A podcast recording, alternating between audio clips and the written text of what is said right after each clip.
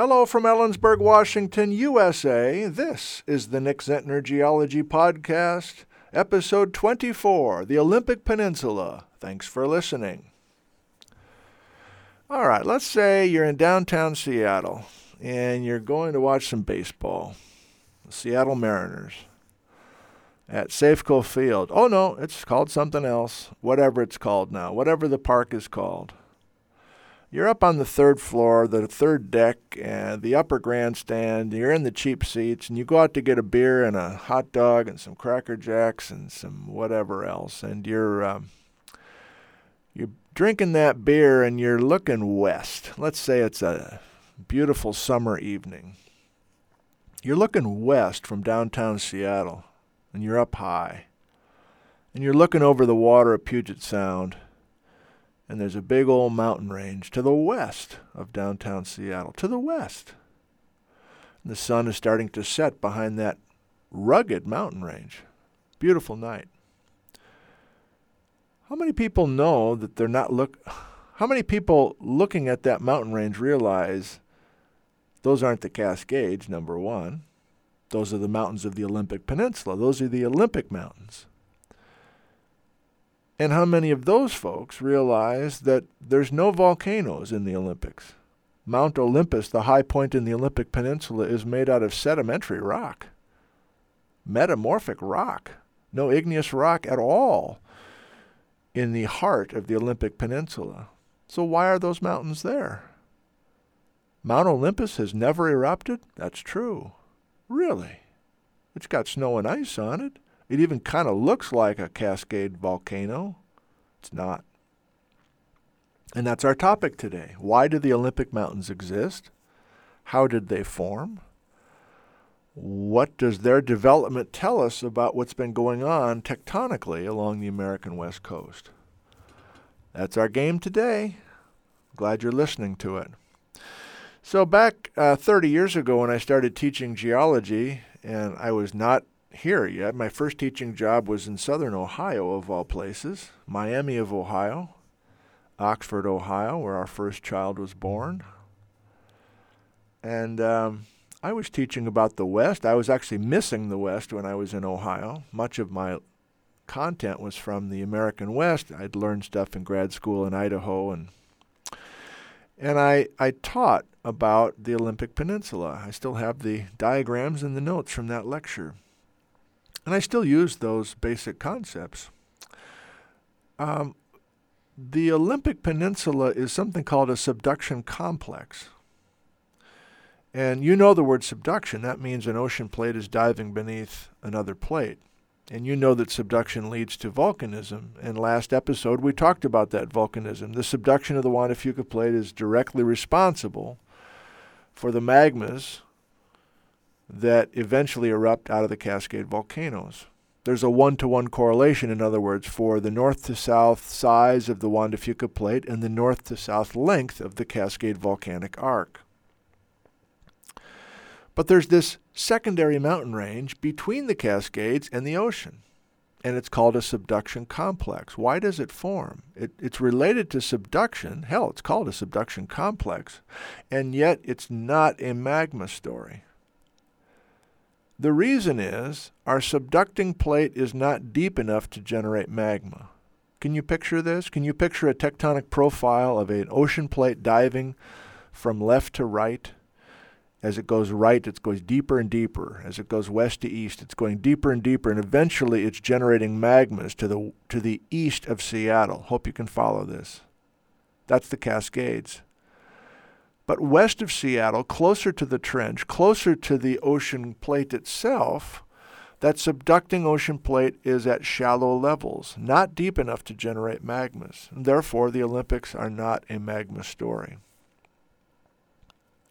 A subduction complex in general, and this is what I taught 30 years ago, is an accumulation of deep sea sediment. the ocean floor is full of mud, and the mud is riding on this moving ocean plate. The ocean plate itself is made out of basalt, the crust. So the question is what happens to that thick accumulation of deep sea sediment that's riding on the oceanic plate and approaching the oceanic trench, does all that mud go down the tubes with the subducting plate? In other words, do we actually subduct the ocean sediment and have it, I don't know, uh, contribute to the magmas beneath the Cascades? Or is there another choice? There is another choice, and the correct answer is B. The ocean sediment does not go down with the subducting plate. There's no space for it to go down with the subducting plate. Instead, in the oceanic trench, that deep sea sediment is scraped off of the oceanic plate and added, wadded up and added to the leading edge of the other plate. This is a major change for us, a major new idea that we will continue to use for the next few episodes taking material from one plate and actually adding it to the other. Talk about razzle dazzle. Come on now. We're getting fancy. Mm. Episode 24. Bring it. That's right. We're transferring material. And the origin of that sedimentary and metamorphic rock in the Olympic Peninsula is mostly sedimentary and metamorphic rock that originated as deep sea mud on the other plate, on the oceanic plate. So you've heard words like melange or accretionary wedge, perhaps. Uh, there's other names too. It's not worth getting into it. The concept is subduction complex. It's a complicated pile of different generations of originally deep sea mud that was scraped off the downgoing oceanic plate and added, in this case, to the continental North American plate. So, back 30 years ago when I gave this lecture, I just said, look, it's very simple. The entire Olympic Peninsula is just a bunch of sediment uh, that was originally on the ocean floor and now has been compacted, almost like in a trash compactor and you keep adding to the bottom of the pile. So this violates the rule of superposition. The, the, the youngest addition to this subduction complex is the deepest levels. And you continue to kind of pile up this material to make the Olympic Peninsula in Washington and uh, also for the Coast Range of Oregon, which I know less about. Okay. So there's something called that I call the big three then. The big three, three different landforms that are all together. If we go from west to east, we go subduction complex, that's the Olympic Peninsula, Forearc Basin, that's Puget Sound in Washington, and volcanic arc, that's the Cascades. Now here's where the students in class are feverishly writing things down, even though we've already discussed most of it, but they, they want to get it all down. God bless them. Oh, he said God. Oh, Lord, he said God in that geology podcast. Did you hear him? Relax. What's the big three? Subduction complex, Forearc Basin, volcanic arc. In Washington, that's the Olympic Peninsula, the, sub, the Puget Sound, and the Cascades. Got it? Now, the important point is that any time in the world that we have an oceanic versus continental convergent plate boundary. Do you remember that from a while back? Convergent means the plates are colliding. If we take ocean crust and collide it with a continental crust block, we're going to get subduction, fine. We're going to get volcanism, fine. We're going to get major great earthquakes, fine, fine, fine, fine, fine, fine, fine, fine. But the new idea is that we're going to get the big three forming every time. We're going to get the subduction complex near the trench, a forearc basin, which is just a low area, and then a volcanic arc further inland. That's big because if we can find the big three in other places in the world, we know what type of plate tectonic situation we have. Where the Pacific plate is subducting beneath Alaska, there's a big three. Kodiak Island is a subduction complex before you get to the volcanic arc of the Aleutians. And I'm leading you into this. If you got a computer handy, pull up California. Get Google Maps, get California, get a nice raised relief thing going. Or even the satellite image would be fine. Isn't California odd looking? Like physiographically, isn't California pretty weird? Like most most states have kind of a look to them, you know, Nebraska, flat, Illinois, flat, Florida, flat, Colorado, mountains on the west, flat on the east. But look at California. If you just talk about the whole state of California, what do we have? We have a subdued mountain range along the west coast of California. Hollywood Hills, the hills around San Francisco, the streets of San Francisco. And then in the middle of California, there's this broad, flat, monotonous valley called the Great Valley, San Joaquin Valley, Sacramento Valley, etc. And then in eastern California, big mountain range. Do you see what I'm doing here? California as a whole has the big three. The Coast Range of California is the Forearc Basin. The Central Valley of California is the Four. Shit. Sorry. Sorry for the foul mouth also. Let's try it again. The Coast Range of California is the subduction complex. The Great Valley of California is the Forearc Basin. The Sierra Nevada mountains, the big mountains in eastern California, used to be a volcanic arc but is no longer active. I'm doing something pretty big right now. Are you catching wind of it? If not, let's spell it out. What evidence do we have that the Farallon plate used to be huge? What evidence do we have that the Farallon plate used to subduct beneath all of California 40 million years ago? Do you remember that from two episodes ago? What evidence do we have? The answer is we have a big three in California. And the reason we have a big three in California is because there used to be subduction of the Farallon plate. I just said earlier in this episode, that sounded snotty. I didn't mean it to sound snotty. I said earlier in this episode that the only way we make the big three, subduction complex, forearc basin, volcanic arc, is to have an ocean plate subducting beneath a continent. Well, if California has today a big three, that's evidence of the Farallon plate subducting for a long time. But is the Farallon plate subducting anymore in, in central and southern California? The answer is no. Therefore, why do we still have a big three? Well, it's a big three in California that is dead. It's a dead big three, not an active big three, meaning the volcanoes that used to stand and erupt in eastern California are no longer there. They're ghost volcanoes and the underlying magma chamber that fed those active cones prior to 20 million years ago are now the uplifted granites and granodiorites of Yosemite and the rest of the Sierra Nevada mountains. Isn't this cool? I love this. And the geology in the coast ranges of California, above Los Angeles, above San Francisco, it's a messy accumulation of stuff that got scraped off of the ocean plate and got added to the North American plate, a la the Olympic Peninsula in Washington. Oregon has the same thing. Oregon has a big three, but its big three is active because the Juan de Fuca plate is still subducting. So the Coast Range of Oregon, the Willamette Valley of Oregon, and the Cascades of Oregon are part of the active big three. God, this is beautiful.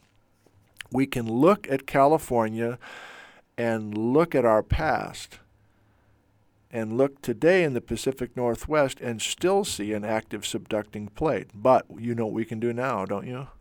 When we eventually end the subduction of the Juan de Fuca plate in the Pacific Northwest. And why would we be doing that?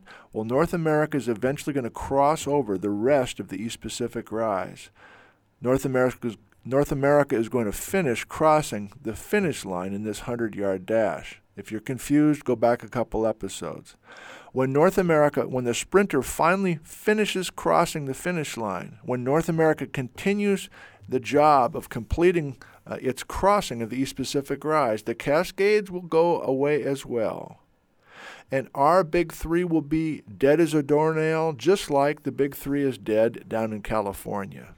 And yes, there will be a massive San Andreas fault going all the way from Mexico to Alaska.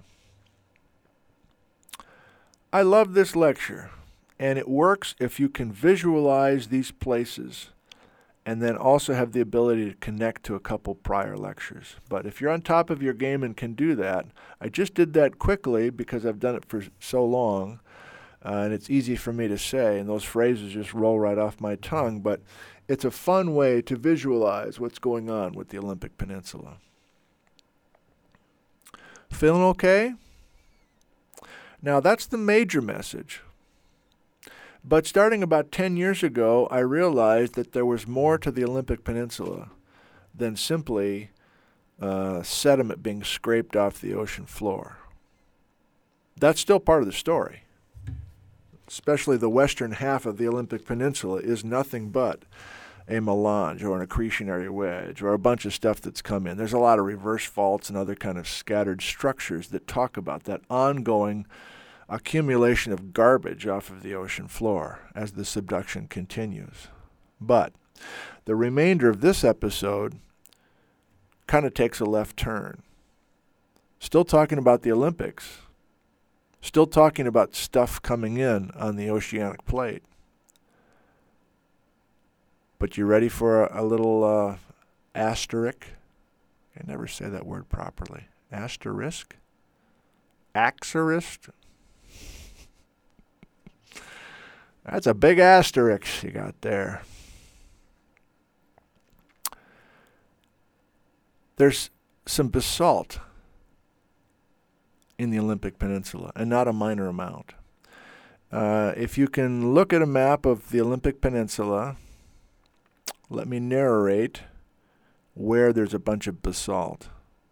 Now, basalt is lava rock, right? So there, I'm, now I am talking about a volcano.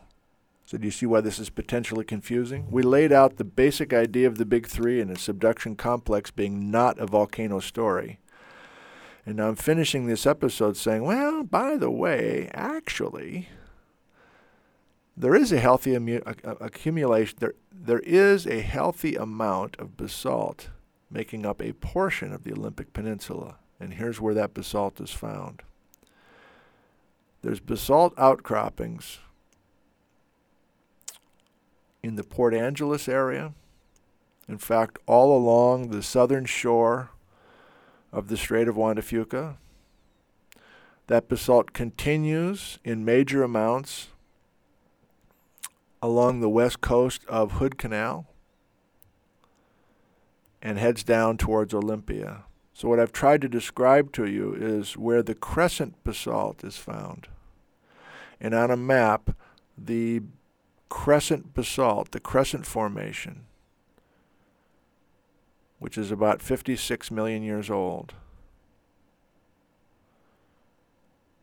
is found pretty much Port Angeles down to Sequim, down to Olympia. Crescent formation, basalt. Now, how does that fit into what we just did with the Olympic Peninsula? Because basalt is volcanic. Here's the answer and it's a story that's really emerged in the last 15 years, I'd say, and at least in my mind and in my um, teaching, has become a major player in um, the last five years or so. You ready? We're going to talk about something called Siletzia. Have you heard of it before? Siletzia. Now, this I'm going slowly because this is a major change for us in topic and one of the last major topics of this Geology 101 series of podcasts. Hang with me, here we go. 56 million years ago, there was an enormous island that was constructed quickly. And it was an island in the ocean. Aren't all islands in the ocean? It was an island that was massive. Think the big island of Hawaii or think Iceland. Either of those work. Big old shield volcanoes, a huge chocolate gumdrop built off of the ocean floor quickly 56 million years ago. If you look at that massive amount of basalt, it's 14 times the volume of all of the basalt of the Cascades, of all the basalt Try that again. Siletzia has 14 times the volume of basalt than all of the Columbia River basalts put together in eastern Washington and eastern Oregon. We emphasized that the flood basalts in eastern Washington and eastern Oregon were a lot of basalt. But when you compare it to the amount of basalt in Siletzia, it's not even close. 14 times the volume of basalt, a large igneous province called Siletzia. Many geologists, not all, now believe that that Siletzia was created quickly because the Yellowstone hotspot was out in the Pacific 56 million years ago. So, off the coast of Northern California, we have the, the Yellowstone hotspot. The Yellowstone hotspot is burning a hole in the ocean plate. It's creating a giant island called Siletzia. And here's the finishing part of the story if you're getting uh, fatigued. That huge Siletzia island is slowly going to get drifted to the northeast. It's going to start heading towards Washington and Oregon because that's the direction of the oceanic plate at the time. But what are we doing? We're bringing an ocean plate and heading it towards a trench in a subduction zone off the coast of the Pacific Northwest. Hang with me. And we've got this massive Icelandic island riding like a huge chocolate gumdrop on this tectonic ocean plate. What's going to happen to that huge island as it approaches the trench? Hell, if the if the deep sea sediment didn't go down the tubes, a, a, a, an island this big is certainly not going to go down the tubes as well. And that's exactly what happened. We're going to take a pre made decent sized piece of land and transfer it from an ocean plate to a continental plate. Wow. This is a process called accretion. This is a massive piece of land that we're going to call an exotic terrane because it's made elsewhere and then added to North America after the fact. And that 56 million year old Icelandic mountain or island called Siletzia is going to get accreted to the west coast of Washington and Oregon roughly 50 million years ago. Built 56, added 50. And you're like, where can I find the basalt from Siletzia today? And the answer is everywhere west of the crest of the Cascades.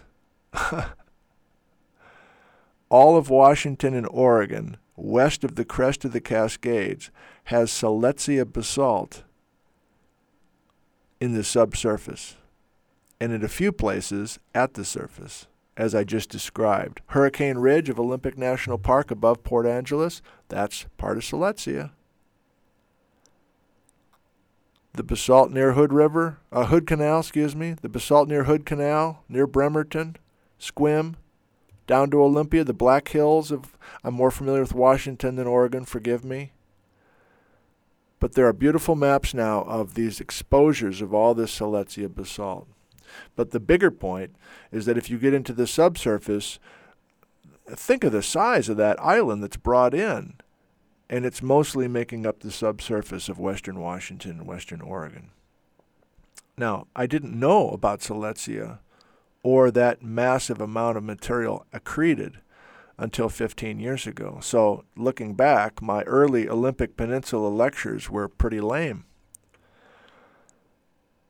And the um, the uh, lingering effects of that accretion of such a large piece of land onto the edge of the Olymp- of the Pacific Northwest will be the topic of uh, a couple of episodes coming involving gold, involving blue agates, involving a lot of interesting things. It's all tied to that really dramatic addition of Siletzia to the Pacific Northwest.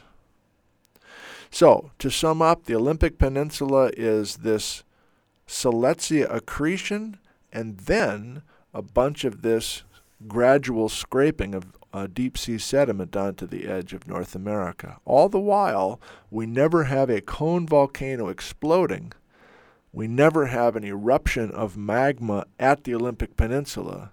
That has never happened, nor will it ever happen. If you're freaked out about Cascade volcanoes and lahars and everything else, move to the Olympic Peninsula. There is no problem with volcanic activity on the Olympic Peninsula anytime in the future. Well, that's my attempt to not only talk about uh, relatively low key stuff with the Olympic Peninsula, but that Siletzia accretion is a big deal for a number of reasons that you'll see in the next uh, few episodes of the Nick Zentner Geology Podcast. And I think that's what we're doing right now. Conveniently, I'm Nick Zentner, and thank you for listening to this episode. Goodbye.